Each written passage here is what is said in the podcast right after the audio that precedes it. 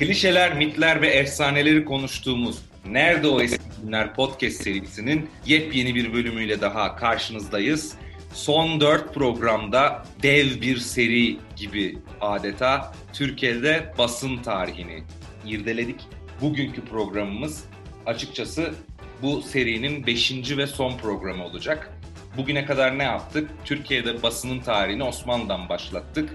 Ee, daha sonra 1980'e kadar getirdik. Ee, bu programda 1980'den alacağız arkadaşım Emre ile birlikte ve günümüze getirmeye çalışacağız. Merhaba Emre. Merhaba. Senin de dediğin gibi 12 Eylül darbesini yaptık.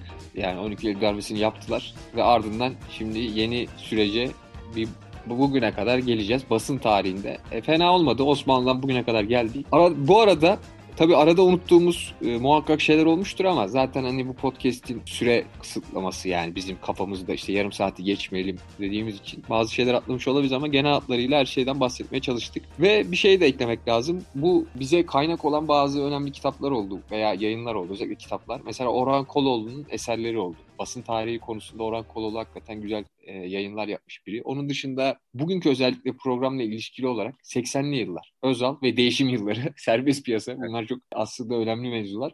İşte Can Kozanoğlu'nun kitapları var biliyorsun. Bunun dışında bir de Ümit Alan diye bir gazetecinin kitabı da bayağı referans oldu. Onlar da bayağı bir şeylere baktık. Hafıza tazelemiş olduk diyelim. Hani böyle yayınlar vardı. Onun dışında zaten anılar, bugüne kadarki birikimler diyelim. Şimdi 80'li yılların en önemli olayı nedir? 24 Ocak kanunları. Bu kanunlar hakkında ne düşünüyorsun? 80'lerin ağrılı kapısı kimisine göre yani 24 Ocak'ta olması hasebiyle kimisine göre de geç kalınmış kararlar aslında Şimdi 24 böyle... Ocak kanunları senin de iyi bildiğin bir alan olan özellikle iktisadi bağlamda Türkiye'nin tamamen yörünge değiştirdiği bir kararlar oldu. Ardından 12 Eylül darbesi geldi. Hatta 12 Eylül darbesi için şöyle derler. Onu kurumsallaştırdı.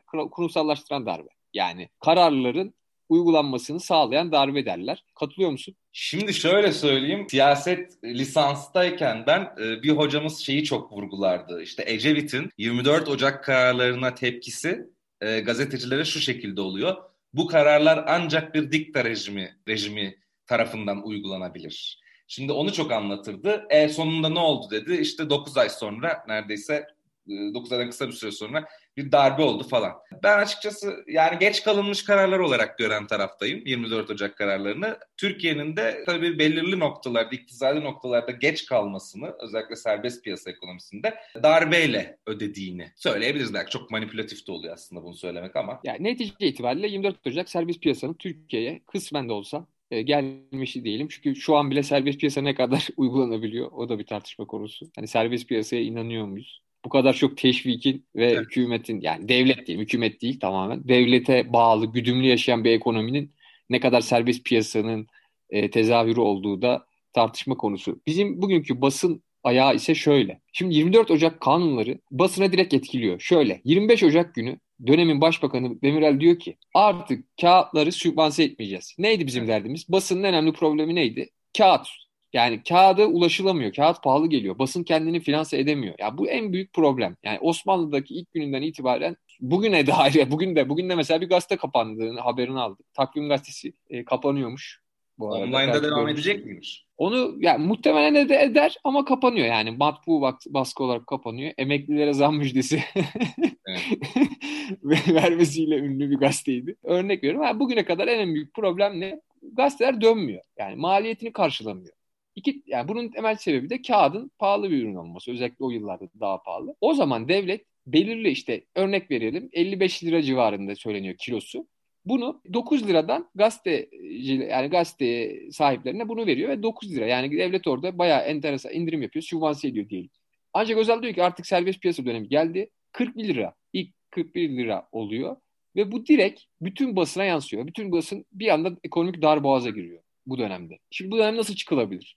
Bir girdaba girildi. Dönemin en ünlü gazetelerini söyleyelim. İşte Milliyet, Hürriyet, Cumhuriyet, Günaydın, Tercüman diyelim. Bunlar dönemin en önemli gazeteleri.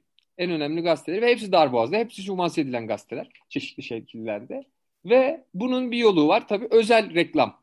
Yine bir ayağı şu basın ilan kurumunun dağıttığı ilanlar yani resmi ilanlar devlet yine destekleyecek reklam gelir devlet bu noktada 80'den sonra en azından bu bağlamda basın ilan kurumu reklam gelirlerini arttırıyor. Yani bu anlamda yine bir destek olunuyor. İkincisi ise özel artık özel sektör. Türkiye değişiyor. Türkiye artık başka bir boyuta doğru evriliyor. Daha dünyayla intibaklı, daha irtibatlı olan, artık dünyaya karşı özellikle ekonomik olarak, sosyal olarak daha eklemlenen bir Türkiye geliyor. Para konvertibilitesi gerçekleşecek Özal'ın bir başka önemli kararları. Ve 3 yıllık askeri rejimin ardından 83'te ilk genel seçim yapılıyor ve özel çağ başlıyor. Özel çağını nasıl anlatırsın? Birinci özellik herhalde ekonomik liberalizm desek yanlış olmaz. Yani 80'li e, yıllar tabii ya özel 90'ların ilk yarısında tabii vefat edene kadar Türkiye siyasetine damga vurmuş birisi. Sadece başbakanlığıyla değil ya da işte serbest piyasa ekonomisine geçişte işte liberal kararlar alma noktasında değil, Cumhurbaşkanlığı sürecinde de biliyorsun. Hani kısa süreli bir Cumhurbaşkanlığı dönemi oldu ne yazık ki. Bu süreçte de daha çok medyada işte öne çıkmıştı belirli şekillerde. Yani o dönemin yani açıkçası Türkiye'de ne yazık ki bugün de etkisini görüyoruz ama 80 öncesi çok fazla tabii bir devletçiliğin çok yüksek olduğu bir anlayış var. Bu basına da yansıyor senin söylediğin gibi. Ya 80'lerde işte Turgut Özal biraz daha Amerika'da eğitim görmüş olmanın hani getirdi. İşte vizyoner de bir adam aynı zamanda ama tabii orayı bir görüyor da. Yani e, Amerika'daki sistemi falan görüyor. İncelemiş olma tecrübesi var. Burada o biraz daha böyle çok fazla umurunda değil şeklinde bir e, çizgi çiziyor. E bu basınla e, ilişkilere yansıyor fakat ben şunu e, vurgulayabilirim aslında. Özal ve basın mensupları arasında her ne kadar belirli noktalarda tartışmalar olsa da e, aslında ilişkileri iyi de yürütüyor diyebiliriz. Yani o dönemde... Ya, bir, orası, orada şimdi şöyle dediğin şey genel hatlarıyla, gazete patronlarıyla iyi ilişkiler sürdürmek istiyor. Ancak ihtilaf noktaları var. Ancak bir de evet. şu var. Zaten her zamanki şeye döndük. Yeni gelen bir lider Türkiye'de, dünyada da böyledir belki. Hani daha çok incelemek lazım her zaman basın tarafından olumlu karşılanıyor. Çünkü bir önceki dönemde muhakkak bir tasavvuf, tasavvuf yani şey var ya istibdat dönemi oluyor. Yani bağ baskıcı bir rejim oluyor. Çünkü genelde böyle oluyor. Ancak yeni gelen her zaman yeni bir şey vaat ediyor. Ve ilk etapta e, olumlu bir şey. Özellikle bir askeri rejim kapanırken e, Özal genel olarak yani zaten aldığı oy oranı da belli. %45 alıyor galiba. Evet. Yani ülkede bir umut olarak geliyor. Basın da bunu yani genel olarak olumlu karşılıyor denebilir. Tabii ki sol basında işte Cumhuriyet gibi gazeteler her zaman onlara karşı cephe aldı ama şöyle şimdi askeri rejimin basına yansımalarıyla ilgili birkaç madde söyleyeyim istersen. Şimdi şöyle askeri rejim biliyorsun 212 sayılık basın kanunu var. Bu basın kanunu gazetecilerin hür ve özgür bir şekilde e, haber yapabilmelerini ve gerçekleri açığa çıkarmaları için gazetecilere bir nevi korunaklı bir zemin hazırlıyordu. Yani işte kıdem tazminatı gibi konularda bazı ayrıcalıklar verilmişti. Çünkü gazetecilerin kovulma baskısı olmadan gerçekleri ortaya çıkarma, ifşa etme hakkı olsun diye. İşte şimdi bazı şeyler geliyor. Yani askeri rejimden sonra bu anlamda bazı kısıtlamalar olacak. Mesela 83 yılında bir düzenleme var. Matbaa işçileri gazetecilik iş kolundan ayrılıyor. Yani sen ve sendikalaşma yönünde bazı engeller ortaya çıkacak. Şimdi bu sendika olayı zaten biliyorsun. Yani bir iş, iş, iş veren için en büyük şeydir. Hatta 12 Eylül darbesinden sonra e, Türkiye TİSK diyorlar ona. Türkiye İşveren Sendikaları Başkanı, konfederasyon olması lazım da. Evet. Halit Narin diyor ki, ünlü bir açıklaması var. Bugüne kadar işçiler güldü, bundan sonra işverenler biz evet, gülüyoruz, güleceğiz. Yani evet.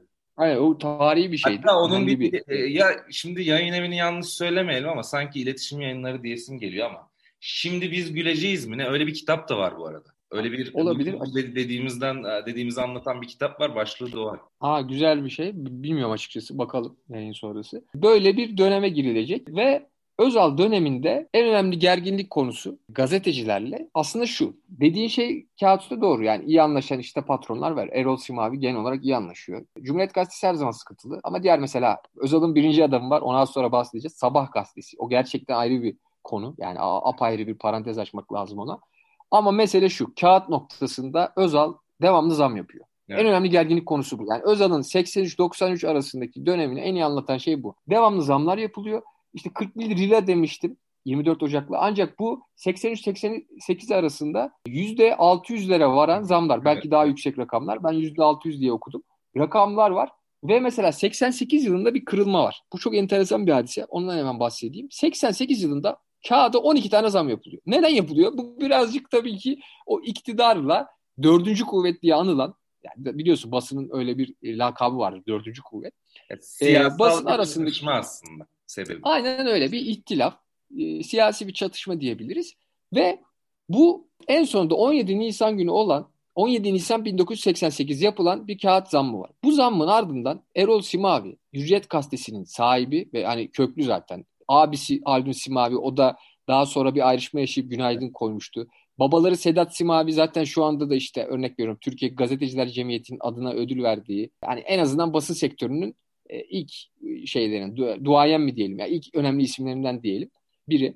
Ve tarihi bir mektup var. O mektubu bilirsin. 19 Nisan 1988 günü Özal'a hitaben bir mektup yazıyor. Bu mektup çok ilginç. Yani şu an ve Sayın Başbakan diye bahsettiği mektupta çok enteresan ifadeler var. Hani buna internete alıp bakmak isteyen de bakabilir. İşte şöyle bir cümle var mesela. Üzerine basa basa söylüyorum. Bizler hanciyiz, sizler öyle de böyle de yolcu diyor. Ve orada hep darbe imaları var. Yani askerin aslında hatta askeri darbe imasını net bir şekilde yazdığı ama daha sonra işte o mektubu okuyanların ya bunu silelim bu çok ağır oldu dediği ama şöyle diyor işte biz birinci kuvvetiz ya ikinci kuvvet devreye girerse gibi böyle imalar var. Yani sen eğer bizle çok uğraşırsan asker de seninle uğraşır gibi bir, da, bir şey. Ama bu çok sert mektubun ardından çok kısa bir süre sonra barışacaklar. Yani çünkü hani bu ideolojik falan bir çekişme değil aslında. Yani bu şey bir çekişme. Yani o anki koşullarda bir çıkar çatışması ve hemen uzlaşıyorlar ve birkaç ay sonra başbakanlığa gidiyor. Yemek falan yiyorlar. Hani bu mektup sert bir mektup ama o gerilim o kutuplaşmayı gösteren bir mektup o dönem için. Ama daha sonra işte bu e, zaten şey var. Şimdi 80'lerin en önemli olaylarından biri 80'li yıllardan sonra e, basında artık sermaye girişi var. Yani dışarıdan artık medya patronları gazeteciler değil. Dışarıdan gelenler. Bunların ilk öncüsünü söylemiştik işte ilk yıllarda ama bu artık tam anlamıyla şey yaptı. Şimdi şöyle bir düşünelim. Milliyet Gazetesi kimin? Aydın Doğan'ın. Aydın Doğan daha sonra 80'lerde bankalar. Diğer gazeteler, diğer gazeteleri düşünürsek işte Haldun Simavi olsun, Erol Simavi olsun bunlar artık son gazeteciler olarak geçiyor. Ve Aydın Doğan özellikle hürriyeti alıyor mesela 90'lı evet. yılların başında. Ve hemen parantezi açalım. 86 yılında Sabah gazetesi ortaya çıkıyor. Sabah gazetesi neyi temsil eder o dönem için? Çok enteresan bir gazete.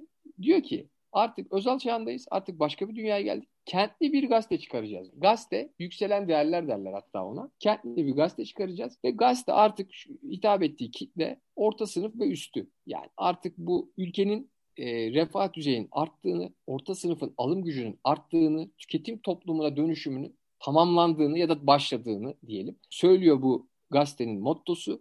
Gazetenin sahibi Dinç Bilgin. Dinç Bilgin evet. dededen babadan gazeteci. Biliyorsun Yeni Asır diye bir gazeteleri var İzmir'de. İş adamlarına dönüşecekler. Bunlar gazeteci kökenli biri Dinç Bilgin. Ve mesela gazete liberal o döneme kadar Türkiye'de pek olmayan bir şey ortaya çıkarıyor. Tüketim toplumunu, refah mesela burada önemli birkaç şey var. Zafer Mutlu diye bir genel yayın var. Zafer Mutlu diyor ki artık diyor Türkiye eski Türkiye değil. Türkiye dünyayla kucaklaşmış, dünyaya bütünleşmiş bir ülke diyor. Ve biz artık diyor lüks kelimesi yani işte eskiden lüks kelimesi ayıpken lüks alım gibi şeyler ayıpken 80'li yıllardan itibaren e, yeşeren liberal ekonomiyle de orantılı ve senkronize bir şekilde bu gazetede bunun lokomotifi olur ve o anlamda önemlidir. Mesela Gusto diye bir sayfası var. İşte gusto Hı. ne demek? Zevk, sefa mı? Evet. Ne demek tam olarak? Ee, öyle bir sayfası var. Tam Türkçe'ye ee, çevirisi ee, mesela, biraz şey ama aslında hani Evet o lüks şeyin hani tüketim noktalarının artık e, şey kişi tarafından hani zevkine varılması, anlaşılabilmesi. Üst klasman bir şey. Biz çok anlayamıyoruz bu nedenle ama yani, yani yok. evet şaraptan tut şeye kadar yat gezisine kadar ya derler işte bunun bir gustosu var. Hani gusto sahibi bir insan diyerek onu belki kısaca tanımlanabilir. Ben bir de şeyi söyleyeyim. Aynen. Senin bahsettiğin e, aslında Sabah gazetesi çok net bir şekilde Özal'ın ortaya koyduğu vizyonun bir gazeteye dönüşmüş hali o zaman. Harika harika dedin. E, çok güzel dedin. E, tam olarak öyle. Yani Sabah gazetesi sadece Sabah gazetesi değildir demek istiyoruz. Evet. Yani artık böyle ince beğeniler, hani sofistike beğeniler. Aslında şu anki günümüzde bize hani bizim yaşam rutinlerimizde aslında olan ama o zamanlar hayal edilemeyecek şeyler, beğeniler, zevkler, hazlar işte. E, şimdi aldığımız ürünler, şimdi dışarıdan ithalat da artıyor biliyorsun. Yani artık ürün yelpazesi genişleyecek. Eskiden hayal gibi görünen şeyler. Mesela örnek bir örnek verelim. Zafer Mutlu diyor ki artık diyor Paris'in en iyi lokantasını gazetede yer vereceğim diyor. Mesela normal şartlarda şu anda bu normal bir şey. Şu an bir gazeteyi aldığın zaman hafta sonu ekinde zaten anlatıyor yani işte e, Michelin yıldızı alan işte şeyler. Evet. Vedat Milor'un nasıl bu kadar popüler olduğunu düşün. Yani Vedat Milor şu anda bayağı ana akım bir tip yani. Hani ve Vedat Milor'un anlattığı şeyler aslında hepimizin ulaştığı şeyler değil ama hayal edebildiğimiz şeyler ve ekonomik durumun Türkiye'nin de işte ekonomik durumu biraz rahatlayınca biraz şey yapınca ulaşılabilecek şeyler. Şimdi ne kadar çok insanın yurt dışına daha fazla gidiyor. Yani senin bizim babalarımız gidemezken biz yurt dışı deneyimleri yaşayabiliyoruz. Özellikle 2000'lerden sonra, 2010'lardan sonra bu anlamda bir e, ülke şey yapıyor. Tabii ülkenin ekonomik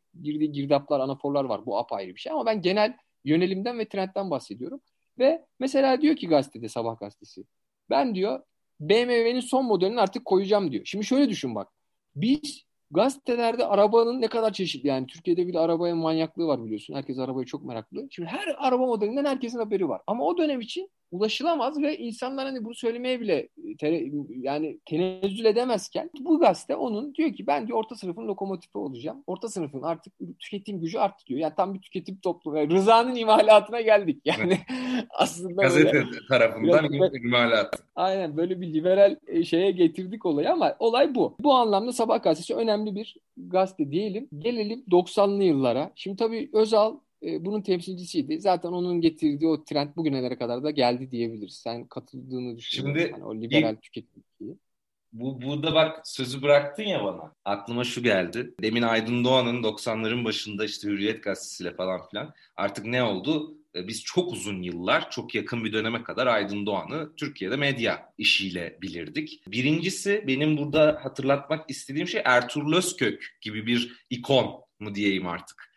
Hani o da aynı yıllarda kendisini göstermeye başlıyor ve no, normalde daha biliyorsun akademisyendir kendisi. Doçent sanırım, profesör değil ama doçent miydi? Onun öyle bir doktor. Tipi. Doktor mu? Doçent de, doçent de olabilir. E, sos, bilmiyorum ama yani bildiğin akademisyen.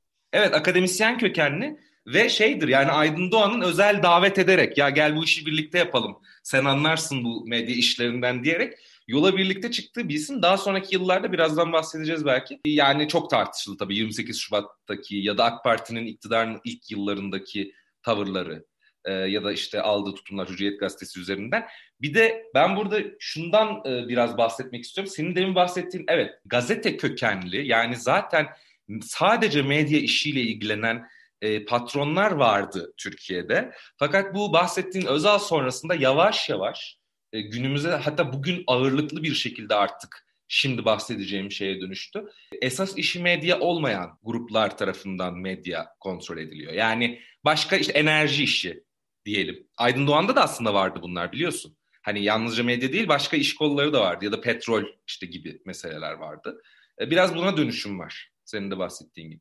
E, aynen sermaye giriş oluyor. Şimdi 80'li yılları şöyle bitirelim. 80'li yıllara dair birkaç son notum şu. Asil Nadir gibi bir iş adamı giriyor mesela. Bu da o dönüşüm bir dönüşümün net bir göstergesi, net bir sembolü. Asil Nadir sektöre nasıl giriyor? İşte ilk önce 88 yılında işte dönemin gazetesi işte Günaydın'ı alıyor. Daha sonra Güneş'i alıyor ve sektöre giriyor.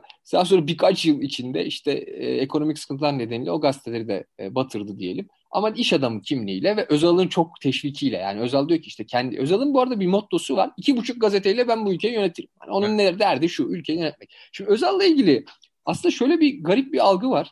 Özal'ın yumuşak başlı işte tolerans eşiği yüksek hayır. E, deniyor. Asla. Ama öyle bir isim, öyle bir isim değil yani. Bu konuda mesela birçok hani şu an detaylarını açıkçası ver e, çok detay vermemek için şey yapmıyorum ama Mesela Özer'in hazırladığı tasarılar var. İşte yalan haber tasarısı diye bir şey hazırlıyor. Biliyorsun gazetecinin en önemli kurallarından biri haber kaynağını açıklamamak yani. birinci, belki birinci madde. Mesela onu falan hani haber kaynağını açıklayacaksın gibi çerçeve içinde bir yasa tasarı. Sonra o tasarı tabii tepkilerden dolayı e, geri çekiliyor ama yani Özal o dönemde basını abluk altına almak için ve kendi isteği doğrultuya sürüklemek için her zaman bir deneme içinde yani ya kağıt zammı yapıyor ya yasa yasaları örnek sürüyor İş adamlarını teşvik ediyor. Sermayenin girmesini istiyor dışarıdan. Hani gazeteci kökenli olmayanların girmesini istiyor ki manipüle etmesi kolay olsun vesaire. Ve ardından 90'lı yıllarda gireceğiz ve 90'lı yıllarda Cumhurbaşkanı olacak. Ee, ve zaten 93 yılında ölüyor.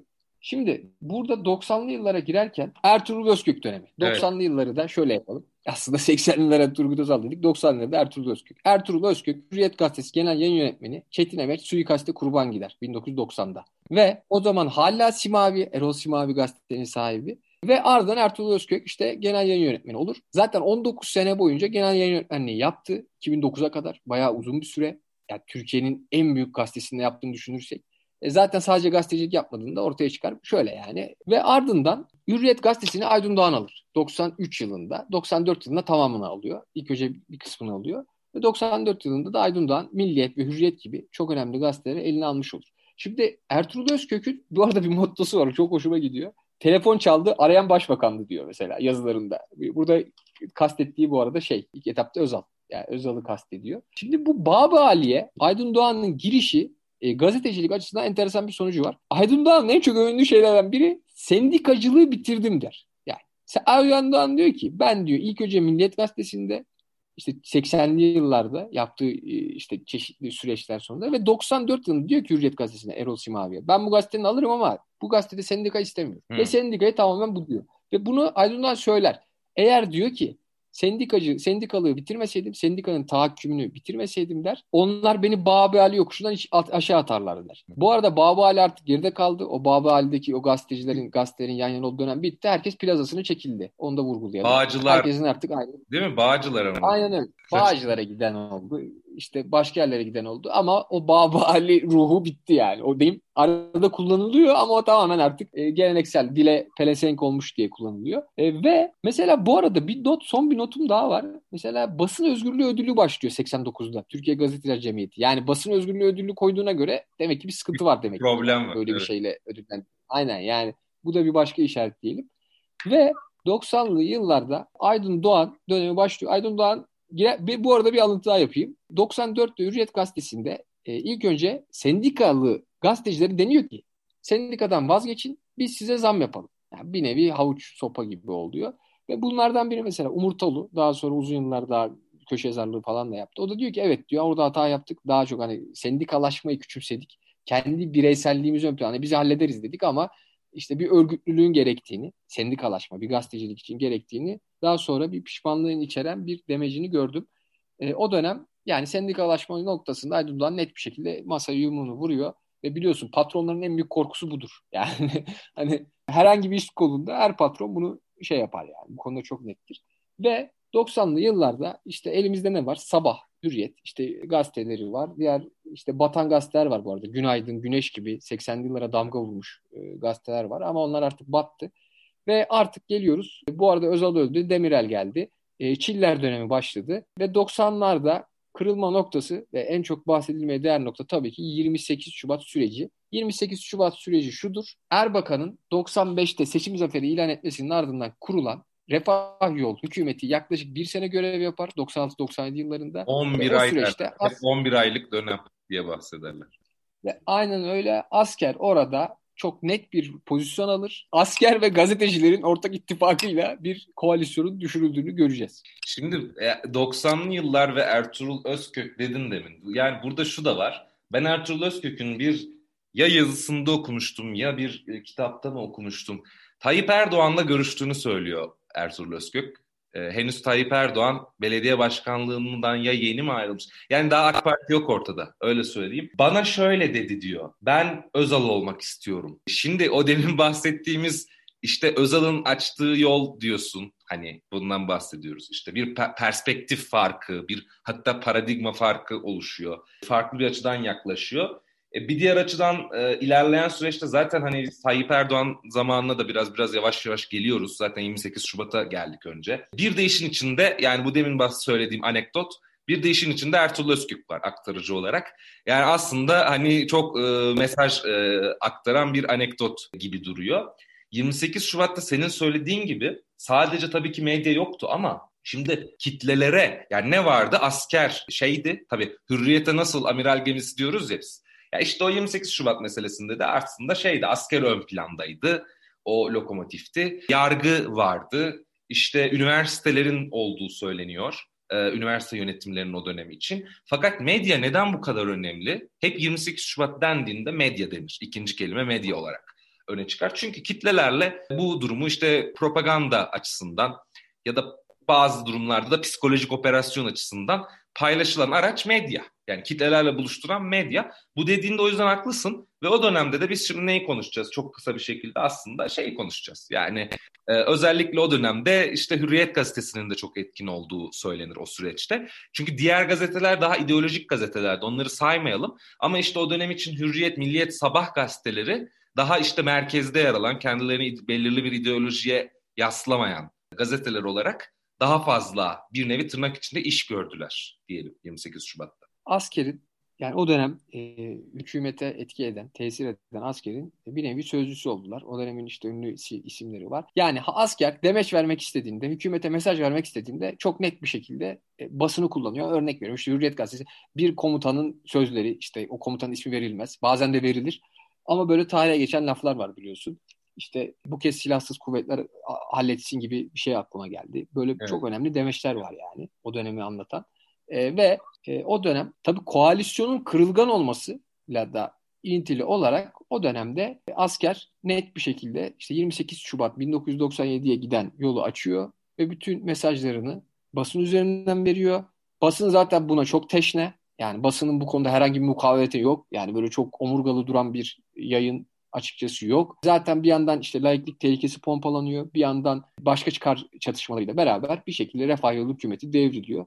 O dönem hakikaten böyle basın açısından kara bir dönemdir ve basın biliyorsun asker basını toplayıp bir şey konferans falan ver, Briefing, verdi. Evet, briefingler denir ya o dönem için. Aynen. Yani ve o, gazete, o dönemin 28 Şubat belgeselinde Birant o bölümleri çok güzel anlatıyor. O dönemin tanıklıkları olan, o dönem genel yayın yönetmeni olan, gazete sahibi olanlar da daha sonra nedamet getirdi, pişmanlık duydu. Hepsi de dedi yani askerin bir nevi şeyini yaptık dedi yani. O dönem sözcülüğünü yaptık dedi. Yapmamız gerekir diye nedamet getirdiler. O dönemle ilgili çok komik bir şey var. Ben onu görünce çok güldüm. O zaman ünlü bir futbolcu var. Daniel Amokachi Beşiktaş'ta. Ve adama gazetede şöyle. Şimdi Refah, yolu, Refah Partisi'ni vuracaklar ya. İslam en güzel din ama istismar ediliyor diye bir manşetle çekiyor. Yani orada şu mesajı veriyor. Yani futbolcunun ağzından bir de Amokachi yani Nijeryalı Müslüman futbolcu yani birkaç sene kaldı zaten. Onun ağzından hani manipüle edecek işte Refah Yolu, Refah Partisi'nin nasıl dini e, suistimal ettiğini e, bir böyle subliminal mesajlarla e, veren bir şey gördüm. O çok konuma gitti. Onun dışında tabii böyle e, bayağı haksızlıklar yapıldı. Ahmet Kaya'ya linç süreci var biliyorsun Hürriyet Gazetesi. Evet, ha, o da o da bir yazı var. 99'da oluyor bu hadise. İşte o ünlü geceden sonra. Sonra Ertuğrul Özkök'ün bayağı enteresan manşetleri var. Başka ne vardı? Ne, ne yaptın gözüm diye bir manşet vardı galiba. Evet. Hani, evet. Öyle bir manşet var. Yani Ahmet Kaya'yı bayağı basında linç ediyor. Özellikle Hürriyet Gazetesi. Daha sonra onlar da pişmanlık yaşadı. Ertuğrul Özkök gitti Ahmet Kaya'nın mezarına resim çektirdi falan. Böyle şeyler yaşandı. 90 90'lı yılları nasıl bitirelim? 90'lı yıllar biterken işte ne oldu? Sermaye tamamen girdi. Gazete sahipleri banka sahibi oldu ama o bankalar battı. 28 Şubat'ın aslında en çok konuşulmaya değer ama en az konuşulan noktalarından biri hortumlanan devlet zararı diye geçe, geçilen banka skandallarıdır. İşte Dinç Bilgin'in Etibank skandalı var. Cem Uzanlar İmar Bank skandalları falan var. Bu arada önemli bir fenomen Cem Uzan ve medya diyelim istersen. Orada da işte Star Gazetesi var. 2000'li yıllara istersen gelelim. 2000'li yılların en fenomen gazetesi Star Gazetesi. Star Gazetesi aslında sisteme yani o da sistemin ana akım bir gazete ama sistemdeki gazetelere tehdit ettiği için bayağı topa tutulan bir gazeteydi.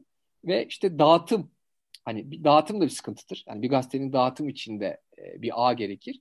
Orada dışlanmıştı bir dönem hatırlarsın. Ve kendi mesela her yerde bir gazeteler satılır artı star bayileri vardı. Yani sadece star satan yerler vardı. Hani apayrı. Böyle bir çekişme olmuştu. Tabii Cem Üzer Rüzgarı 2002'de işte Star gazetesi o zaman çok garip bir gazeteydi yani böyle rengarenk bir gazete. Sansasyonel bir gazete. Sanki bu bulvar gazetesi gibi ama ana akımdan bir gazete. Bayağı transferler falan yapıyor. E, ama o rüzgar Genç Parti'den sonra işte 2004'te falan da e, uzanların biliyorsun bütün şirketlerine ev konurken Star gazetesi de ve medya sektöründeki yayın organları da alındı. Diyelim 2000'li yıllara dair senin başka var mı söylemek istediğin? ben şöyle bir şey dair? şöyle bir şey hatırlıyorum. Düzelt beni yanlışsa. Yılmaz Özdil'in de Cem Uzan ve Star kökenli oldu. Cem Uzan'ın yanında çalışan. Tabii. Değil mi? Doğru. Doğru. O da o gazetenin bir mensubuydu. O ünlü bazı böyle enteresan manşetleri o atıyor. Zaten biliyor cin gibidir o.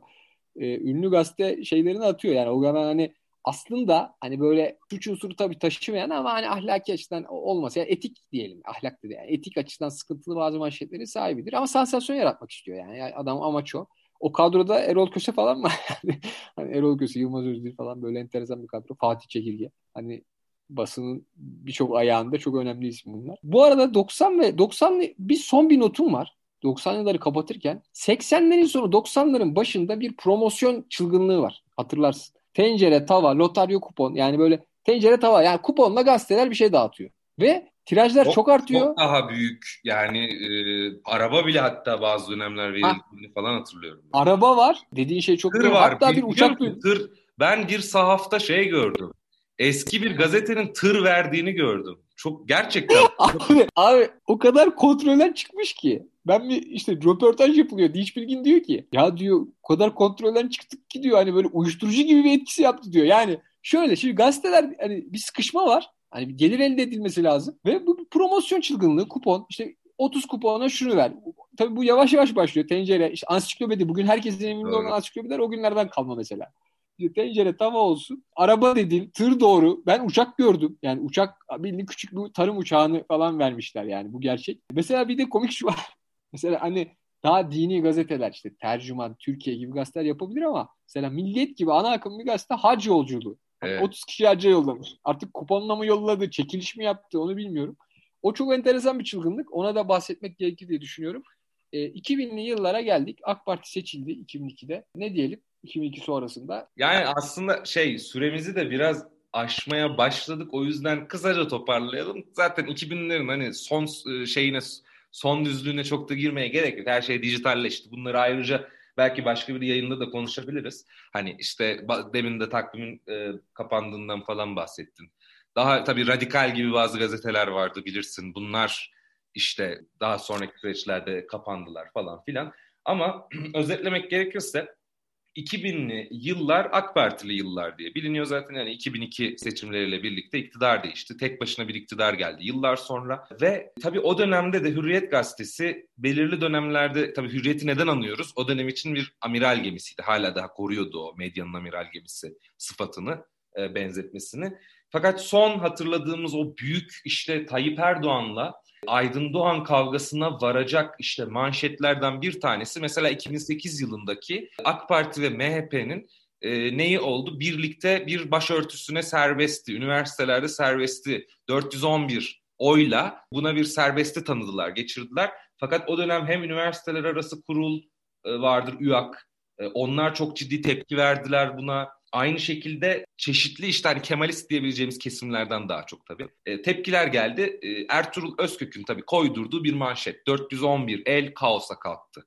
Hürriyet manşeti çok bilinir. Hala hafızalarımızdadır. Benim hatırladığım mesela son işte Doğan grubuyla büyük kavga. Tabii daha sonra da belki irli ufaklı oldu ama büyük e, sıkıntılı manşet oydu. Hatta bir dönem ben şunu hatırlarım 2008'li yıllardan her pazar günü Tayyip Erdoğan bir parti programına çıkar ya mesela belli bir ilde program olur. Bir pazar çıkardı ey Aydın Doğan diye başlardı belirli laflar söylerdi. Eğer derdi şöyle bir şey yapmazsam bir sonraki hafta pazar günü şunu açıklayacağım. Sonraki pazar gelirdi tekrar aynı şekilde ey Aydın Doğan. İşte hatta şu çok tartışıldı onu da söyleyeyim.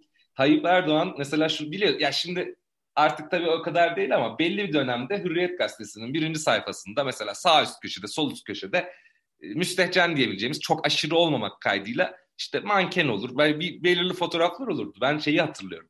Tayyip Erdoğan'ın bu kavgada işte Türkiye'de dikta rejimi var falan gibi bazı yazılar yazılmış mesela. Şunu dediğini biliyorum. Yahu dikta rejimi olsa sen o fotoğrafları o gazeteye koyabilir misin? falan diye bu çok tartışılmıştı. Hani epey bir gazeteci de ayaklanmıştı bir başbakan nasıl böyle şeyler söyler diye. Tabii sonraki yıllarda ne oldu? Artık televizyon daha ön planda biliyorsun. Hani gazeteden ziyade internet denen şey artık. Web 2.0 diyoruz işte. Sosyal medya diyoruz. 2000'li yıllar biraz daha böyle özetlenebilir belki. Aynen öyle. 2000'li yılların başında hani şeydi dediğin gibi böyle atışmalar da oluyordu. 2010'lu yıllara doğru işte Aydın Doğan gitti. Yani Aydın Doğan gibi medyaya uzun süre çok etkili olmuş. İşte 80 yılından itibaren en önemli patronlarından biri ve ço- çoğu zaman birinci olmuş kişi gitti. E, eski patronlar gitti. Şimdi patronlar daha çok iş adamları. Hani bu da zaten çok tartışılan bir konu. Sermayenin ne kadar sektörde yer aldı. Ama basın sektörü bağlamında düşünürsek ve gazete olarak spesifikleştirirsek sıkıntılar var. Yani tirajlar çok düştü. Her gazeteler her sene bir gazete kapanıyor. Yani eskiden aslında böyle bağ olan yani geçmişte bağ olan gazeteler kapanıyor. Köklü diyebileceğimiz gazeteler kapanıyor Ve artık bu işin gidişat muhtemelen çok az gazeteye hatta Özal'ın o istediği iki buçuk gazete evet. formüle doğru da evrilebilir. Ve son birkaç detayı da notta söyleyelim. Ee, birkaç böyle enteresan Özgür Gündem diye bir gazete vardı biliyorsun 90'lı yıllarda. Evet. O gazete kapandı. Hani daha sonra yine açıldı yine kapandı falan. Böyle hani Türkiye'nin her zaman basın üzerinde böyle hep ihtilaflı konular hep gündemde oldu yani 80'li 90'lı. Hani şu anda çok konuşuluyor da işte hapisteki gazeteciler falan gibi. Suikaste uğrayan pek çok gazeteci oldu. Bunun son örnekleri işte Mustafa Canbaz mesela 15 Temmuz'da Doğru. hayatını kaybetti. E, ondan önce işte suikast diyebileceğimiz Hrant Dink vakası var. E, 90'lı yıllarda çok fazla ölüm var suikast bağlamında. E, o dönemler böyle zor yıllar yani 90'lı yılları böyle e, güzel bir şekilde anlıyorlar ama 90'lı yılların tek güzel yanı pop müzikti herhalde. Evet. E, çok da güzel yıllar değil yani. Bu arada e, şeyi de unutmayalım bir cümleyle. Biz daha önce seninle bu yayını hazırlarken konuşmuştuk. 90'lı yıllarda Yeni Yüzyıl, e, 2007'lerden itibaren de Taraf Gazetesi biliyorsun. Çok ciddi ee, gündem yarattı. Aynen öyle gündem yarattı. 90'lı yıllardaki radikal ve e, Yeni Yüzyıl hemen hemen böyle daha elitist. İşte temin bahsettik ya biraz sabah ama bu daha böyle rafine, daha entelektüel camiaya oynayan Entelektüel ağırlığı var tabii. Aynen yani köşeler, yazarlar. Mesela Radikal Gazetesi'nin genel duruşu şu. Her görüşe aynı mesafede duracağız. Yani bizim bir şeyimiz olmuyor. İdeolojik bir gazete olmayacağız diyordu. Liberal bir gazete olacağız. Çünkü hani bunun kanıtları da vardı. Gazetenin içini açardık hatırlarsın 2000'li yıllarda. Ya bambaşka adamlar var yani. Bir yandan işte Hasan Celal Güzel var. Bir yandan Ahmet İnsel falan vardı benim hatırladığım. Yani Nuray Mert falan var. Hani aynı masada oturup yemek yemezler ama böyle daha milliyetçi tipler vardı. Namık Kemal Zeyve'yi hatırlıyorum. Yani birçok garip böyle isim Murat Belge vardı. Yani böyle hani birbiriyle çok farklı görüşleri bir arada eritmeye çalıştı. Eritmeye çalışan bir gazeteydi. Ama o gazete de kapandı biliyorsun. 2000'li yılların başında. Taraf daha operasyonel bir gazete oldu ortaya çıktı. Böyle Fethullahçıların evet. gazetesi diyelim ona. O böyle yankısı büyük, etkisi büyük ama evet. volümü yani süresi kısa, kısa oldu. Gazete tirajları gittikçe düştü. Artık dünya başka bir yere evriliyor.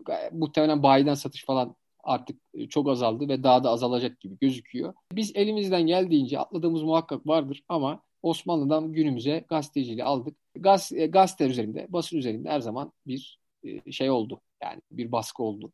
Bunu yatsımak çok şey olur. Hapiste her zaman onu söylemeyeyim.